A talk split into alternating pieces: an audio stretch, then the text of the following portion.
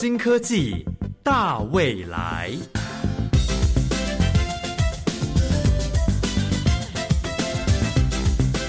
科技的进步让你看得见未来，深入浅出的介绍让你听得懂科技。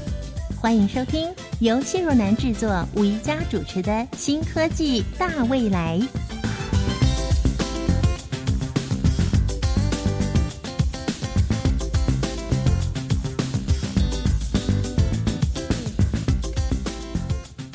发新科技，展望大未来。各位亲爱的朋友，只要收听我们《新科技大未来》节目，就会知道我们台湾在科技发展上有多么的前进了。好，我们在节目一开始呢，又是一个好消息要跟大家分享哦。这是在经济部技术处的支持下，金属工业研究发展中心呢，去提升了不锈钢的耐蚀度。并且去加强它坚硬的程度，获得了今年全球百大科技研发竞赛的殊荣哦！哇，真是令人非常的兴奋。那您知道早期的建筑所采用的扣件，扣是扣扣子的扣。件是零件的件，一件衣服的件，它指的就是像螺丝钉啊、螺丝帽啊这样子，可以把两个东西扣在一起，紧紧的锁在一起。早期就是以碳钢作为主要的材料，那碳钢呢是产量最高的金属材料，用在需要高强度、高硬度，还有要能够耐磨性高的。这种金属的元件上头，那不过呢，如果长时间暴露在外面，是很容易生锈腐蚀掉的，会危害到建筑的安全。而我们现在呢，主要是采用碳钢和不锈钢双金属焊接复合的这种材料。不过呢，这种复合扣件呢，除了加工程序很繁杂之外呢，还存在着焊接的地方很容易会断裂，或者呢碳钢的这一段呢会锈蚀的风险。但这项得奖的作品呢，它就是解决了这样的问题。因为原来不锈钢的特性是不容易生锈，但是它有一个比较弱的地方，就是坚硬度不够。所以呢，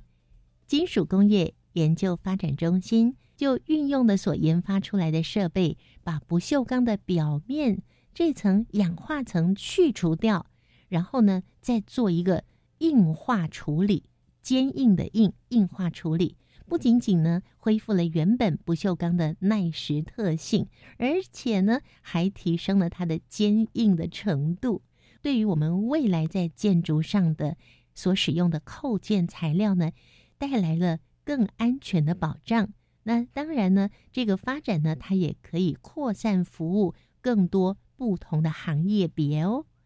好，这是节目一开始介绍给大家的，也希望将来有机会可以介绍到这一项研发。好，我们今天呢要为听众朋友带来的这项科技呢，荣获了二零二二年亮点技术，主题是傲视全球的黄光镭射输出技术。这是一项怎么样的科技呢？我们等一下为各位邀请到的是获选为全球前百分之二的顶尖科学家——阳明交通大学副校长陈永富陈副校长来为各位介绍。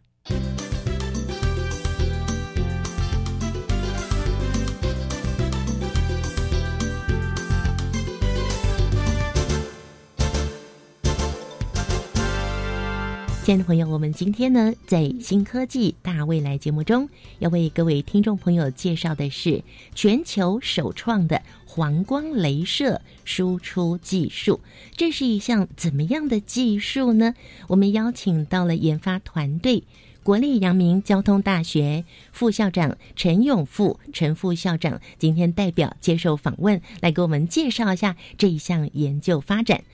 陈副校长您好。哎，主持人你好。我们首先呢，先请您来为听众朋友介绍目前在世界各国所谓我们常常听到的眼科镭射发展的趋势是怎么样的呢？大家对于眼科镭射听到的都是治疗近视的哈，但是实际上我们一般的眼睛的病变呢，大部分应该是白内障啊，或者是青光眼啊。或者是黄斑部病变啊，或者是视网膜的出血，跟糖尿病有关的啊，所以我们现在研发的镭射基本上呃不是用在治疗近视，而是用在治疗这些跟白内障、跟眼底止血、跟青光眼有关的一些呃镭射系统。那请您跟听众朋友说明一下，眼睛疾病的治疗为什么要使用镭射呢？眼睛哈。呃，因为没有办法直接用我们所谓的手术刀去接触，那所以从很早以来呢，都是用光来做治疗。因为眼睛就在我们的这个内部里面哈，你要治疗它呢，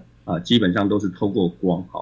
那目前在国际上的发展是怎么样的呢？镭射是一个高科技的技术，所以目前最大的制造的一个国家呢，当然就是包含美国以色列的 Luminous。还有德国的蔡司啊，还有法国的 paul，对台湾来讲，其实这是呃台湾一个非常大的一个拓。您刚提到蔡司，也让我想到啊。在一九四九年，有一位叫做迈尔的，他用太阳光来治疗视网膜剥离的患者，哎，后来带来还不错的效果。所以在一九五零年呢，他们就运用了另外一个技术来取代太阳光，那应该算是镭射的先端吗？哎，完全正确哈，因为镭射是到一九六零年之后才发明啊，所以。在一九六零年之前，刚刚提到的，就是说，因为眼睛是很特别，因为在我们的里面啊，所以没有办法直接用呃呃手术刀或机械的东西来做治疗。那么一定要透过光。那在镭射没有发明之前呢，就是只能靠自然光或者一般的呃研制出来的这些灯泡的灯光。那镭射光跟我们眼睛可以看得到的，不管是太阳光或者是灯光，最大的差异在哪里呢？镭射最重要的，它是有指向性啊，它的方向性是所有光里面最好啊。那如果我们一般的灯泡没有很好的方向性，那没有很好的方向性，你要把它汇聚到我们的视网膜呢来做治疗呢，其实是呃相对困难啊，等于说效率会变得很低。那镭射还有一个优点是呃，它是一个单色光。那么我们可以根据我们的血管的吸收或者我们皮肤的吸收，而找到一个最适合的波长来做治疗啊。这个都是非镭射光做不到的哈。很关键的，镭射基本上就是一个指向性很好的光，然后颜色很纯的光。那陈副校长，您怎么会来研究像这样子的一个镭射光对于眼睛的治疗呢？我以前是念交大电子工程。我是在服国防役，因为我博士毕业在台湾念完博士之后，到国科会底下有一个国家实验室，叫做精密仪器发展中心。它的名字叫精密仪器发展中心，顾名思义就是要研发精密仪器。那么当初我去的一个很重要的任务，就是要研发新一世代的固态镭射啊，因为那个时候整个半导体的技术已经开始蓬勃发展哈，高功率半导体镭射已经算是越来越有一个成熟度。半导体镭射其实它的指向性或者汇聚力没有到一个最完美，所以半导体镭射可能我们用在呃其他用途是可以，但是如果要用在医学上的话，呃可能还有很多地方需要呃辅助的哈。那在差不多九零年代开始，大家发现如果用半导体镭射来取代一般的灯管来做激发光源的话，来激发固态镭射。那么我们可以得到我们想要的波长，然后也可以让这个镭射的汇聚力跟指向力更好哦。所以那是在九零年代，刚好我服国防役的时候，一个很重要的一个时间点，就是全世界都很积极的在研发这个新一世代的固态子。那我算蛮幸运，刚好在那个时候服国防役，政府这边也觉得这个计划很适合台湾，所以是这样的一个情况。我从电子工程呃慢慢到了这个镭射技术。那么，镭射本身跟物理非常有关系，所以呢，当我们钻研了很深的镭射技术的时候，其实对于呃镭射物理啊，就自然而然的就更了解了哈。那也因为这样，我回到交大来教书的时候是在电子物理系，念书的时候是在电子工程系。那么，因为呃到国防役从事这些镭射的研发，还有镭射技术的开发，所以我回到学校来，并没有回到我的母系去教书，反而是到我们另外一个系电子物理系。也是因为这样子一路的研究，所以您获选为全球百分之二的顶尖科学家吗？诶，应该也算是幸运了哈。这个刚好就是有那个时间点，然后有这样的一个好的题目来做研发，然后也可以把电子啊跟物理啊做一个很好的结合。呃，镭射基本上就是电子跟物理的结合。所以我在学校受这个所谓比较电子工程的训练，到了这个政府的研发单位来做这样的一个。物理跟技术的开发，我我觉得基本上是也是因为时间来给的机会了。我们一般人对于镭射的了解是非常粗浅的，可能我们听过镭射笔，投影用的那个镭射笔，还有在表演的舞台上面，对，有那个很亮眼的那些灯光会投射的。另外呢，还有就是，哎，这个镭射眼睛。治疗近视眼，好像最近还有治疗老花眼的哈。那这些是我们一般对于镭射粗浅的认识。那您刚才有提到固态镭射，那固态镭射听起来是不是也有另外一个液态的镭射？确实没有错哈。除了有固态，有液态，然后也有气态哈。那么刚刚我有提到说，呃，最早的固态镭射，它的一个呃激发的光源哈，用灯管。那我们一般的灯管里面是充满气体，啊，所以早期的固态镭射不能叫做全固态，因为它里面实际上用到的，呃，跟我们这个日光灯的灯管是一样的原理的灯管，那里面是用充气来做，所以早期的这个固态镭射呢，只能说是用灯管来激发，但是不能讲它是一个全固态的镭射。刚刚提到说，当然一定也有气体镭射，哦，比如说我们讲的氦氖镭射。那么镭射笔，我们都知道最早就是红色的镭射笔，那个红色的镭射笔基本上就是一个半导体的镭射直接做出来哈。那因为我们在应用这个镭射笔的时候，其实呃距离不用很长，所以我刚刚讲说它的指向性或者汇聚率其实呃够用就可以。除此之外，因为它是红色，镭射是一九六零年代发明，我们在两千年千禧年的时候有在回顾哈。呃，因为镭射本身呃发明之后，大家都在讲说，哎，到底我们镭射可以用在哪些地方？大家在回顾的过程里面呢，其实也有一点点啊，觉得不太好意思，就是说，哎，后来发现好像有一群人赚了不少的钱呢，竟然是来自于做镭射笔。反而很多尖端的应用呢，其实它的产值跟它的那个量没有镭射笔这么大。这个也是在我们千禧年的时候，大家在回顾的过程里面，大家也觉得好像镭射这个发明出来之后，很凑巧，它跟我们现在谈的半导体的电晶体几乎是同一个年代发明。嗯那大家都会发现，哇，这个半导体啊，IC 制程啊，蓬勃发展啊，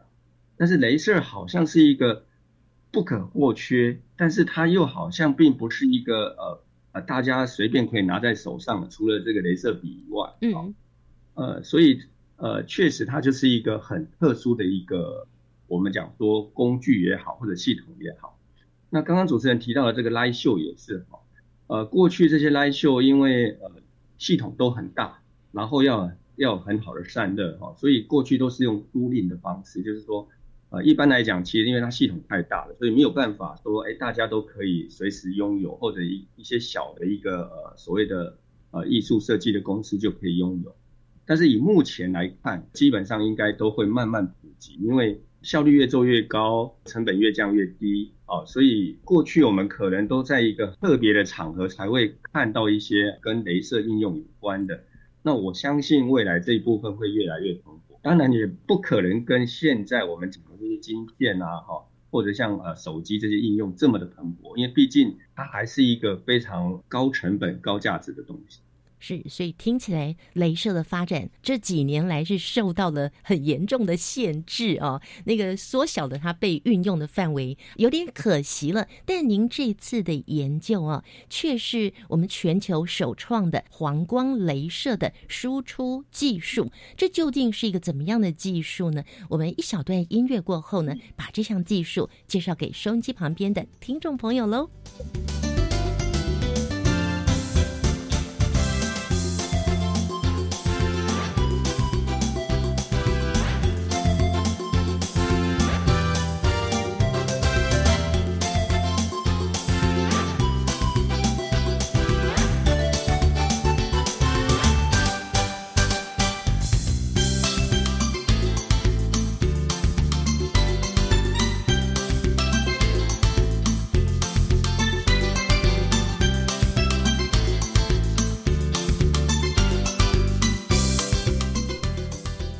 亲爱的朋友，你现在正在收听的是教育广播电台，每个星期三的上午十一点零五分进行到十二点钟，由谢若楠制作、宜家主持的新科技大未来节目。今天为各位介绍的，这是全球首创的一项黄光镭射输出技术。我们邀请到的是国立阳明交通大学副校长陈永富陈副校长来为各位做介绍。那我们现在呢，就要请陈副校长来为听众朋友介绍一下这一项。全球首创的技术喽，是怎么样的技术呢？好，过去在做这个眼底止血的时候，哈，呃，都会采用绿光，哈。那这是呃有两个原因，第一个，呃，我们对绿光的反应最敏敏感的，这代表说，呃，绿光穿透我们的水晶体到我们的视网膜，其实它的效率是最高。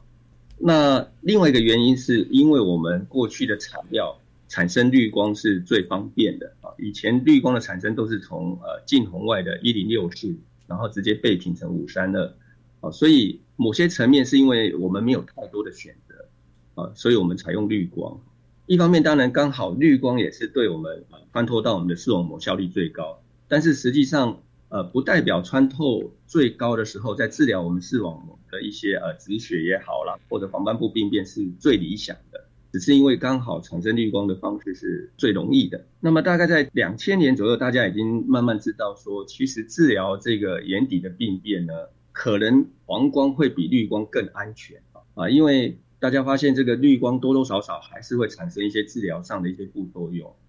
啊，对于我们黄斑部的地方会有一些伤害。如果假设你是刚好又是黄斑部的病变，最好的一个波段应该是在黄光啊。那黄光在过去来讲其实是不容易从。真的，好，那呃，在两千年到二零一零年呢，欧美的国家呢，基本上都会用呃所谓的半导体累晶的方式来产生黄光镭射。好，那也因为这样呢，呃，全世界几乎大概都会呃集中在这个固定的这一两家公司上面。陈副校长，您刚刚讲了两个数目字哈，一零六四五三二，这是什么意思呢？呃，我们看一零六四如果除以二就是五三二，那么呃，这个自然界里面的固态镭射哈，我们讲都是掺卤离子的固态镭射是效率最高的固态镭射，那么它的呃最强的一个发光谱线就是在一零六四啊，所以现在我们很多的不管国防应用啊，还有各个领域的应用啊。呃，都会习惯用这个一零六四这个波长，因为它是最容易产生，效率最高。那把它倍频就是除以二，就是等于倍频，除以二之后就变成五三二，五三二纳米就是我们现在讲的绿光，它的颜色就是看起来就是绿色。那么如果要产生黄光的话，它的波长要稍微长一点，啊，大概要到五七七五八零这里才是一个黄光的波长。原来我们是用绿光来治疗。眼睛的问题嘛，您怎么会去找到用黄光来治疗眼睛呢？其实，在两千年的时候，欧美的国家他们从临床的一些实验呢，已经慢慢知道说，呃，用黄光来治疗呢，特别在黄斑部的病变也好，或者是呃，对于呃眼眼睛术后的这个眼底止血术后的一个效果呢，呃，基本上会比绿光要稍微好，呃，那所以大家开始就是说，觉得应该是要用黄光来做。眼底的这个治疗会比绿光呢更妥当，因为技术门槛的关系，所以呃，在两千年到二零一零年呢，基本上大概都是由欧美的一两家公司呢，用半导体的晶的方式来生产。那么等于说，呃，其他想做眼科。这个治疗系统的都必须去跟固定的这一两家公司来采购这个镭射系统。那我们也都知道说，当你一个系统里面的核心呢，如果是来自一个固定的一个呃国家的时候，啊，其实在制作成本啊还有竞争力上面其实是呃受限的。二十几年前我在国科会服务的时候，跟国内的这个公司合作生产绿光的时候，其实他们在二零一零年就一直很希望，是不是我们在国内能够研发出黄光镭射，能够让我们在国际上的竞争力会更强啊。所以，我们大概在二零一六年开始就是正式的投入这样的一个研究。但是在二零一六年以前的所有的一个过去的累积的经验跟努力，其实都很关键啊。但是真正的大突破应该会从二零一七、二零一六开。感觉起来，这项已经研发了超过二十年的时间了。是我在固态镭射，我们讲说，新一世代固态镭射是从我呃一九九四年进到这个国科会的这个国家实验室里面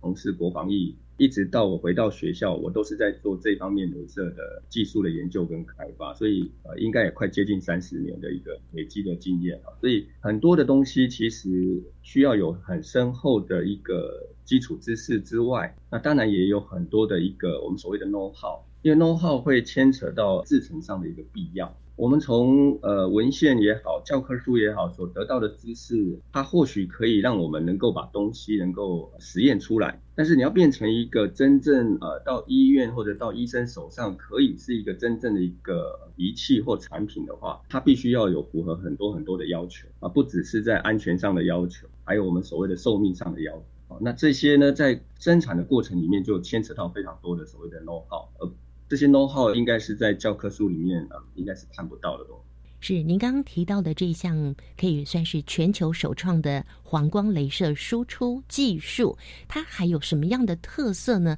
我们也请陈副校长介绍给听众朋友。多波段镭射我们并不是唯一啊，哈，但是如果说要讲五个波长的话，那么应该是唯一。世界上应该有两波长、三波长、四波长，但是就我所知是没有无波长的。多波段的好处就是说。不同的病变，比如说我们讲青光眼，青光眼它可能要用到的是八一零纳米的镭射，八一零就是有点比较偏很红很红，已经眼睛快要看不到的红哦，八一零。如果我们讲的像镭射笔那个个颜色，它的波长大概在六七零，配合药物是做光动力疗法，所以呢，不同的波长其实它是在做不同的治疗。那么以前是每一个波长是一台所谓的仪器系统。对医生来讲呢，他必须要有三四台镭射系统一直在换来换去来做眼睛的治疗。但是有一个这样一个多波段的一个镭射系统，它有一个好处是这样：呃，如果你的病人他刚好有两个、三个病状是要用不同的波长来做，那么医生只要在这一套系统里面就可以做。这个是一个多波段镭射系统当初被提出来的一个关键。哎，那所以您研发的这个系统。就是目前全世界唯一的五波长可以放在同一个系统里面的一个研发喽。是是是，因为波长越多哈，它整合上面你必须要有的这个光学的一些设计的复杂度就越高。那可是怎么达到元件又少又可以有这种多波长的效果？大部分的眼科的镭射的系统的公司啊。它的镭射不是在他们公司自己做的，研发那些黄光镭射的厂商，他们为了能够打开黄光镭射的市场，所以他们会去找很多的应用的领域。那么找到了这个皮肤科，找到了眼科，是欧美这些做黄光镭射的公司，它是做镭射的，但是它可把它应用到眼科或者应用到皮肤科。那个有专门生产眼科镭射的公司跟生产皮肤科镭射公司，但这些公司它不会做镭射，它必须去跟做镭射的公司拿这样的一个核心的系统放进来。所以，因为当你的镭射系统都是从外面采购进来的时候，你没有办法做最少元件的一个设计。那台湾这边不一样了，台湾这边是呃我们的合作的眼科的这个公司呢，它的镭射系统是我们。技术移转给他的，他的镭射是自己可以研发，自己可以做设计。那么这样的一个优势就是你可以用最少的元件来达到。当你的系统如果子系统都是来自于外购的时候，很多你就受限了。嗯，哎，对，所以元件越多，成本也就越高。对，整合上也就越难。那那您的。研发的这个系统在国际上面，在价格上面是不是更有竞争力呢？毋庸置疑，是我们是更有竞争力。但是在行销上的策略，除了成本之外，可能还有更多更多要去做布局的。但是我特别强调是，我们的成本绝对是台湾的优势。哇，这个优势呢，跟全球比较起来，就相当有竞争力了。那关于这项科技呢，未来有什么样的延伸发展呢？我们留到下一个阶段继续介绍给听众朋友喽。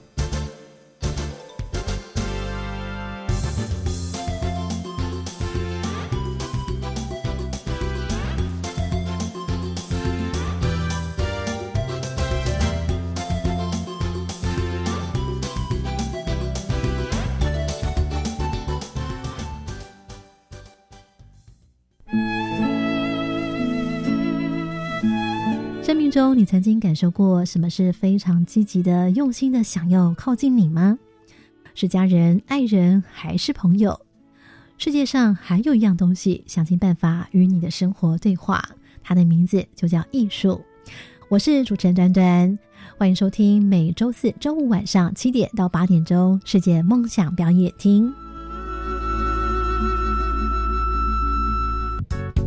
我最近看了一部反毒的微电影，内容富有教育意义，是由学生们亲自拍摄的哦。哇，我最喜欢看有意义的影片了。透过这些影片，我们更能了解到毒品的危害及霸凌的影响。听起来真的很吸引人呢。那赶快传给我吧。上网搜寻第五届《我的未来我做主》，精彩的得奖作品等你来看。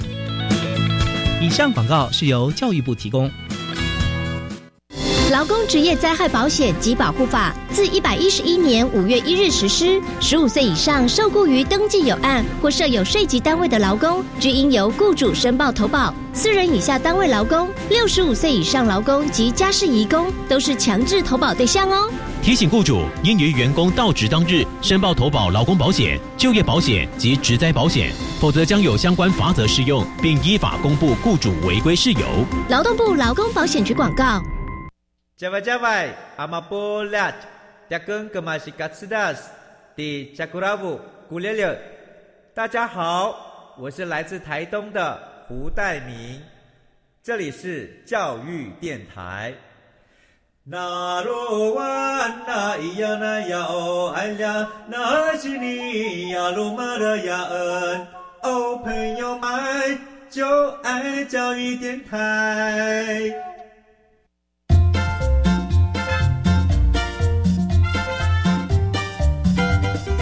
新科技大未来，每个星期三上午十一点零五分，与你在教育电台的频道上认识新科技，迎接大未来。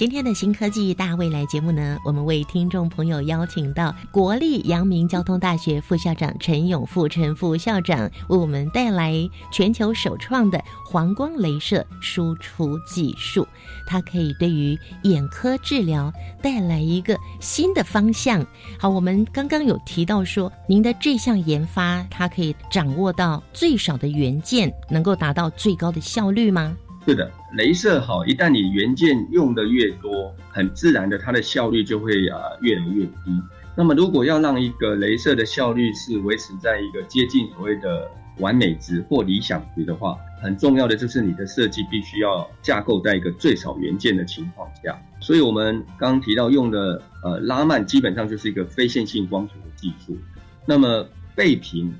把一个波长呢除以二，就是等于频率把它拉成两倍，这样的概念也是一个非线性光。那么非线性光学很重要的是，过去早期呃都所谓的用在镭射枪外面再来调，把波长做拉长或者做改变做倍频。但是我们现在用的技术是把这些所谓的非线性的技术全部都放在镭射枪里面。全部放在镭射枪里面呢，它的效率才能够达到最高，然后能够以最低的基本的功率就可以产生我们要的镭射出来啊。这个是我们整个系统发明一个很重要、很重要的一个原理。您用了多少元件？而目前你们所输出的只是技术呢，还是说输出的是一整台的机器呢？哦，这个问题很好哈。我们镭射里面呢，整个镭射枪呢，其实呃。当然，我们也做传统的绿光，只用了三个元件。那么我们现在做的黄光呢，呃，只多了一个元件，用了四个元件啊。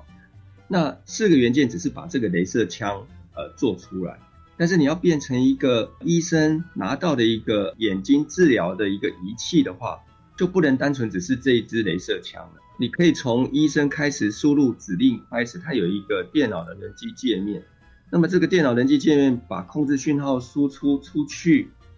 告诉我们的驱动电路说你要送出多少电流来驱动，然后呢，呃，驱动的这个半导体的激发光源，再来激发我们刚设计的镭射枪哈。所以宜家你就可以想象，呃，要做出一个呃所谓的镭射系统，其实是需要很多很多的子系统的一个整合哈。那么我做一个这样一个比喻来讲。呃，单纯只有那个镭射的话，一般的成本构价可能是五千块美金。嗯，但是如果你做成一整套眼科系统的话，那可能是三万块美金。那三万块美金是什么概念呢？大概就是一台国产车的一个价格，三万块美金。那如果我们再把多波长整合起来，哦，宜家大家可以想象，我们可以做四个波长、五个波长这样的一个多波长的一个眼科治疗系统，可能售价就在十万美金以上。哦，所以大概它的一个。价格概念跟国产车、进口车，甚至比较高级的车，大概那个价位是同等价位。您所研发生产出来的就是一台机器吗？应该是这么讲。应该我们研发给呃公司的呢，基本上是一个所谓的 total solution，就是整个系统里面，从我们讲的人机界面到里面的镭射的一个共振腔，到镭射出来之后，要能够把这个光汇聚到我们的眼底。啊，中间呢，我们叫做光学传输系统，所有的东西基本上我们都是建立好技术之后，寄转给国内的厂商来使用，是整套镭射系统。那目前这整套镭射系统不但在我们国内，也在海外都已经在施行当中。那您听到的回馈跟那个效果是怎么样的呢？目前来看，哈，因为过去呃，在绿光的部分已经有相当的一个销售了。现在可以供应黄光，那么对全球的这些所谓的经销商来讲，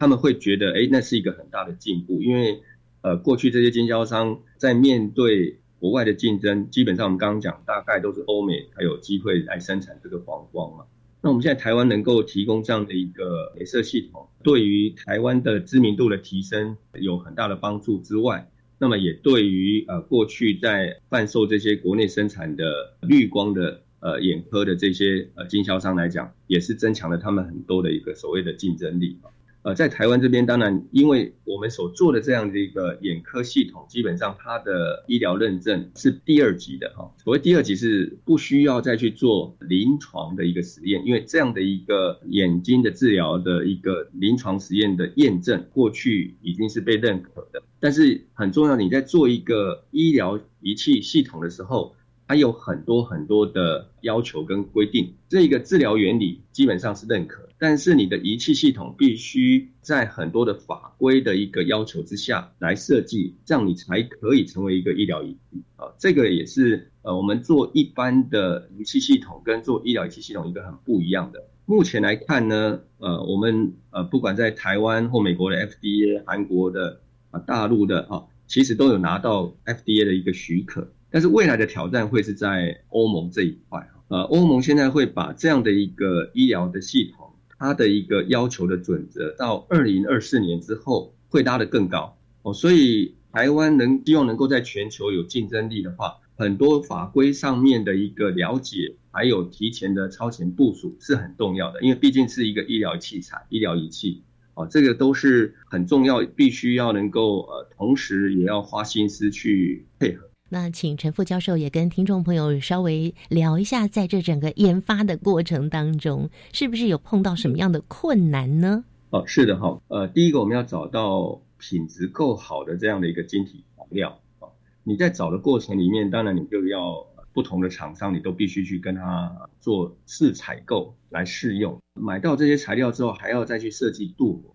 那么找呃适合的镀膜公司来做镀膜。最后，你还要再去测试，哎，是不是这样的一个晶体的品质、镀膜的品质，跟我们呃在学理上的要求是不是一致的？啊，必须在一致的情况下呢，那我们设计出来的东西才能够达到我们预期想要的哈。嘴巴里面讲出来好像就是一个这样的一个程序，但是呃，你从采购晶体到镀膜到回来，那么要做这些测试跟研究。除了时间上面必须要分配的很好，因为呃很多的时间都是必须是抓的很长，因为它是一个国外的一个采购。但是最关键的、最关键的还是来自于人才的一个素质。台湾的半导体为什么是可以是一个富国强山？呃，因为过去呃在交大这边，我们现在的阳明交大，其实我们呃有很多很多优秀的硕博士生。啊，能够在基础上面跟在工程上面做很好的一个扎实的一个培养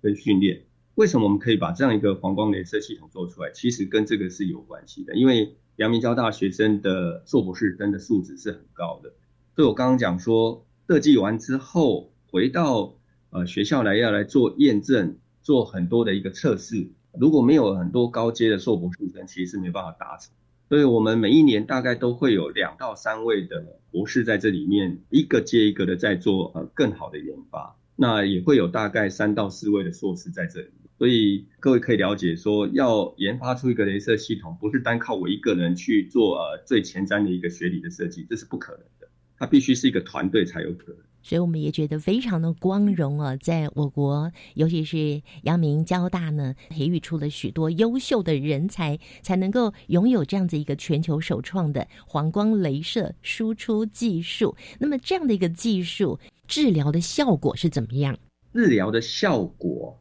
应该这么讲哈，你要能够得到 FDA 的认可，那么你一定要有临床的实验。所以黄光的治疗效果。会比绿光更理想呢？一定有很多前面的临床学术报告来支撑，那么这样的话，FDA 才会认可。所以我刚刚有特别提到，是说它的治疗效果应该是已经在更前端都被验证了，在这个系统可以变成真正的医疗仪器之前就已经被认可，所以它是属于二级的研发。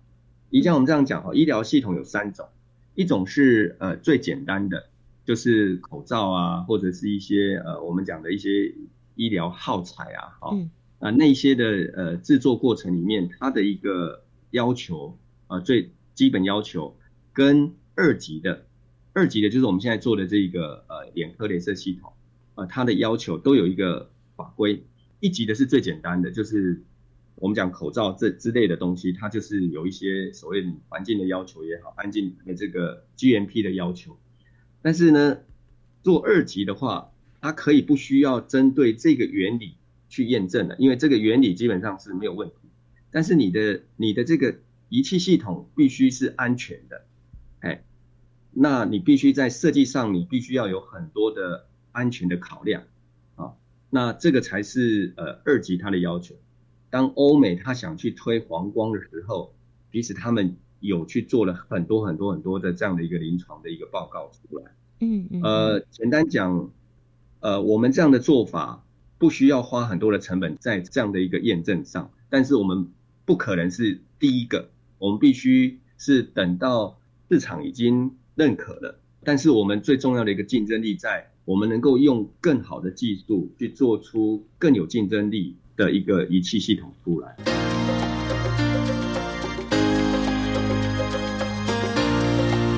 科技好生活，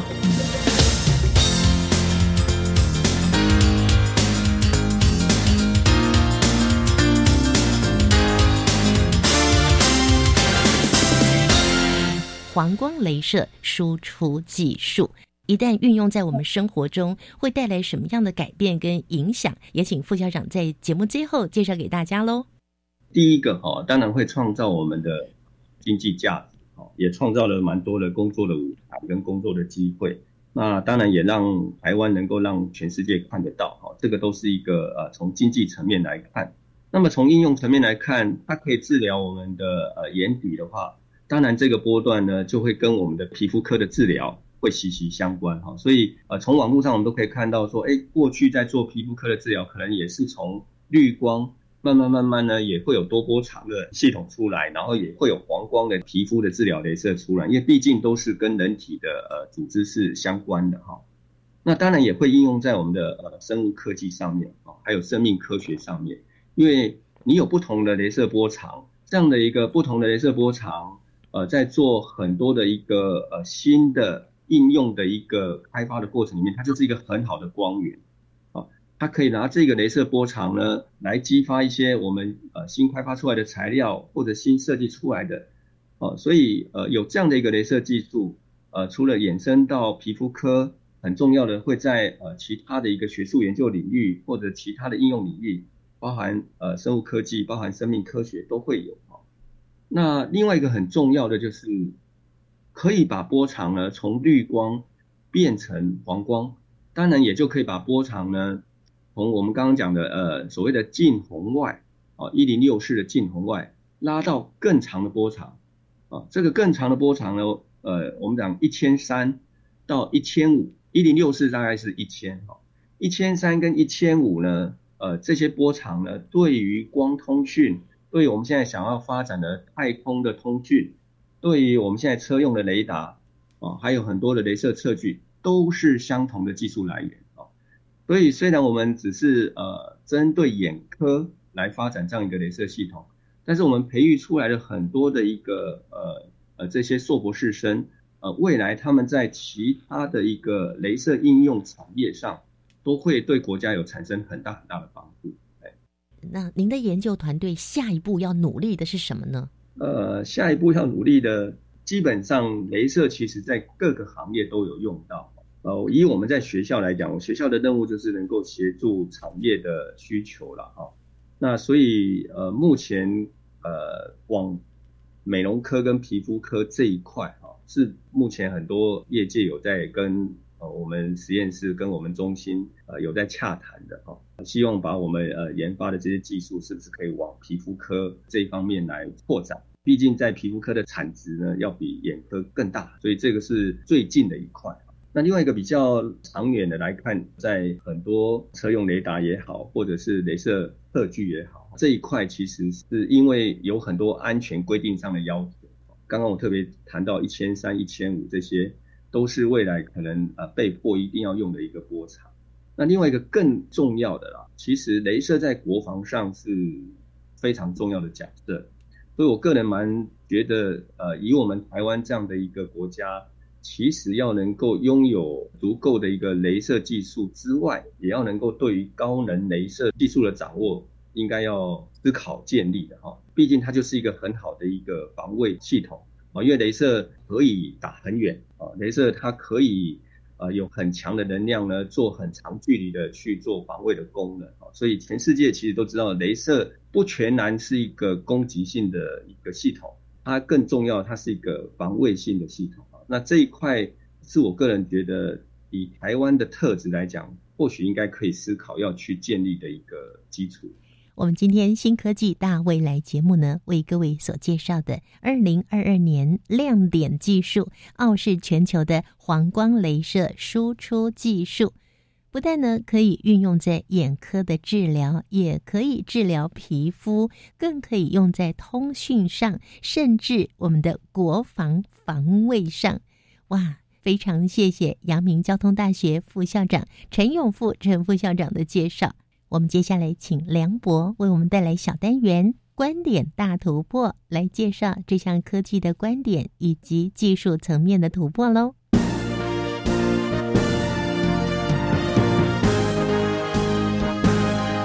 观点大突破，欢迎来到“观点大突破”，我是梁博。今天邀请陈永富教授团队的李义纯博士，跟我们分享黄光镭射输出技术在研发观点与技术上的突破。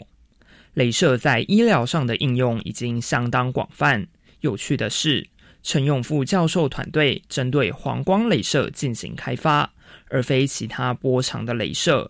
对此，李义纯博士表示，黄光镭射用于止血上。功效比起常见的绿光镭射更为良好，因此选择用黄光镭射进行开发。镭射应用其实对于医疗领域是非常常见，没错。但是，呃，黄光这个波段呢，在医疗领域上面其实是不常见的。好，那尤其是在可见光上面啊，就是黄光这个波段其实是不太容易看得到。那现在目前业界呢，主要有半导体激发式的黄光，好，那我们这边做的是固态镭射的黄光。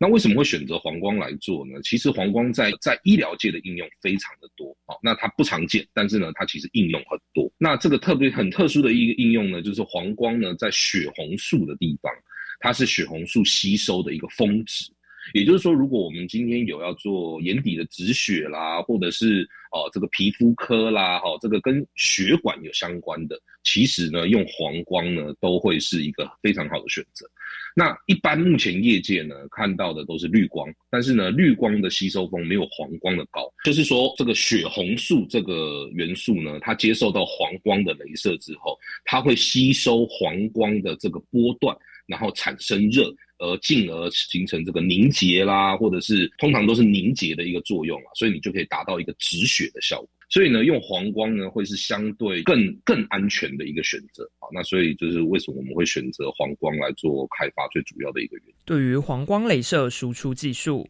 在研发观点上的特殊之处，李义纯博士说，较为常见的半导体激发式黄光镭射，因为具有专利。用于医疗上价格居高不下，但陈永富教授团队采取的是固态镭射架构，可以有效降低成本。这整台系统的研发上面呢，其实我们这边在研发之前所评估的，哈，就是第一个黄光在业界上面是十分稀有的，好，尤其是黄光镭射，哈，十分稀有。那它而且呢，在这个半导体激发式的黄光呢，它其实是拥有专利。所以啊，现在目前黄光的医疗镭射呢，在这个市面上呢是呃价格十分昂贵，而且它是没有办法普及，就是因为价格太高了。所以呢，现在目前其实黄光在医疗的用途上并不普及。那我们镭射中心所开发的黄光系统呢，它是因为是使用一个固态镭射的一个架构，所以呢，它在整个制作的成本啊跟制程上面呢都大大的节省。好，那这个是其实在我们。呃，研发当中呢，我们希望能够呃达成的一个一个目标。此外，李义纯博士也提到，团队开发的是一整套多波长系统，有黄光、绿光以及红光，让医生可以根据患者的病况选择最适合的镭射方式。这台系统除了黄光之外，我们也有绿光，也有红光。那我们希望借由这样子多波长系统的一个镭射系统呢，让医生呢，他可以依照着病征区域，有更好的波长选择跟治疗。那现在目前业界呢，大部分都是好绿光，我就是哦，因为他可能诊所只有一台绿光，所以他在做治疗的时候，他只有绿光做选择。但是呢，其实有很多的病症，它借由当时的一个状况，比如说眼睛是不是有大量的出血啦，或者是它是不是有白内障的呃状况啊，其实都有更好的镭射波长可以做选择。所以我们希望能够开发出一台多波长的系统，哈，那让医生呢在做治疗的时候，他们可以依照着病灶跟病征去选择最适合的波长。那这也是当初在研发上面啊，我们所呃保持的一初衷跟目标。另外，在技术方面，李一纯博士指出，黄光镭射输出技术采用拉曼镭射，但拉曼镭射有着功率不佳的缺点。团队借由双层镀膜的方式解决拉曼镭射的功率问题，是一大突破。拉曼镭射厂其实它在早期其实一直都没有办法做到大功率的输出。那我们这次的突破呢？我们是利用了这个呃设计输出镜与拉曼晶体的这个双层镀膜，将拉曼镭射的内部损失降到了最低，内部的损失降低，所以呢，我们就大大提升了这个输出的镭射功率。那因为镭射功率的输出，所以才达到了这个医疗应用的这个等级。啊，因为能量不够大的话，其实是你没有办法从事医疗行为。那也就是因为了这个双层镀膜的这样子的一个技术的突破。那造成了镭射功率的增加，然后才达到了哦这个医疗应用的等级，所以啊这个是我们在技术上最主要的突破。至于这一项黄光镭射输出技术应用于医疗上，是否会增加医疗成本？李一纯博士表示，机器制造成本相较业界现有的仪器相对便宜。至于售后维修等成本，因为机器是国产制造。并且采取模组化的设计方式，因此成本也会更为低廉。那对于这个治疗，在眼科的治疗上啊，其实成本是不会增加的，反而反而对于机器的成本跟它的这个售后的品质啊，反而是哦，机器的成本反而是下降的，然后呢，售后的品质反而是更好的。好，那为什么会这样呢？其实第一个。呃，这台呃黄光所制造出来的架构呢，因为跟一般现在目前业界拥有专利的那个架构其实不一样，所以呢，其实我们的制造成本跟制程呢，其实都是相对的简单跟便宜，这是第一个。那第二个呢，呃，因为是我们国产制造的，那而且把我们把这个镭射的呃这个部件呢模组化了，所以呢，在呃一般业界的镭射机台啊，它如果镭射如果是呃这个有问题的时候，那原则上，原厂呢，它就只能去更换一个镭射模组。但是对于我们来说，因为我们的镭射模组是自行开发的，包含整个系统也都是自行开发的，所以反而我们在整个售后的呃品相跟售后的方式跟服务其实是更多元。李义纯博士也说，未来希望透过取得医疗法规认证，让黄光镭射在医疗市场上能够更加普及。研发技术上，则会思考是否能找出其他波长的镭射，并且可以加以运用在医疗领域中。哦，我们当然开发出来之后，当然你都还是要依循着医疗法规去拿到它该有的认证。那当然，我们也有合作的这个公司，那他们已经开始做这个市场上面的布局。那其实我们的下一步，呃，我们还是希望说，在这个黄光能够让它在市场上，呃，开始去做就是普及的一个动作。因为黄光呢，它其实对于呃，治疗来讲，它的效果其实是更好的。所以我们的下一步，当然在以业界这边呢，我们已经开始做了这个布局，就是业合作的厂商，它已经有开始去做布局了。那我们这边现阶段呢，呃，就是去做这个认证的审核，我们会去协助公司拿到这个医疗法规的认证，让它可以合法的贩售。那对于技术上呢？对于技术上，我们这边呃目前的规划呢是希望说，是不是还可以找出不同的波长？呃，用这个拉曼的镭射的技术制造出不同的波长。那再来看看这个波长在医疗上面是不是有应用的价值？黄光镭射技术的突破，加上多波长系统的开发，让镭射在医疗上的应用更加切合医疗所需，未来能让镭射医疗更为精准。以上是今天的观点大突破，我是梁博，下回我们空中再见。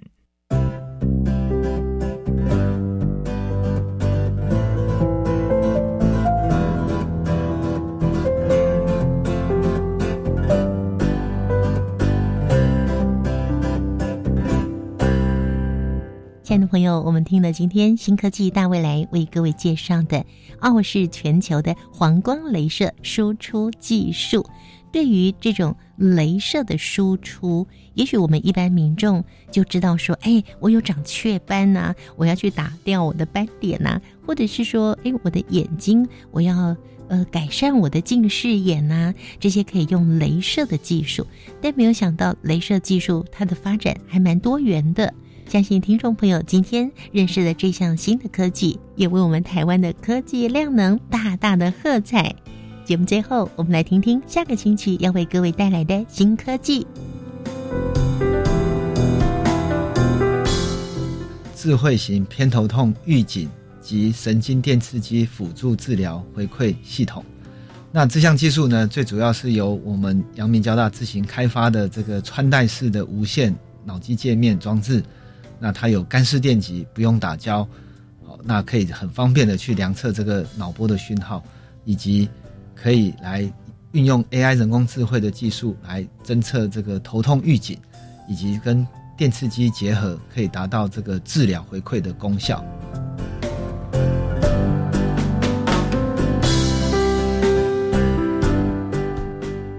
哇，这项研究将可以造福多少人？您知道吗？根据调查呢。全球偏头痛的病患呢，大概有六亿四千万人呢，光是台湾就有一百七十五万人了。我们欢迎听众朋友锁定下个星期三上午的十一点零五分《新科技大未来》节目，一起来认识这项厉害的科技。我们下周见，拜拜。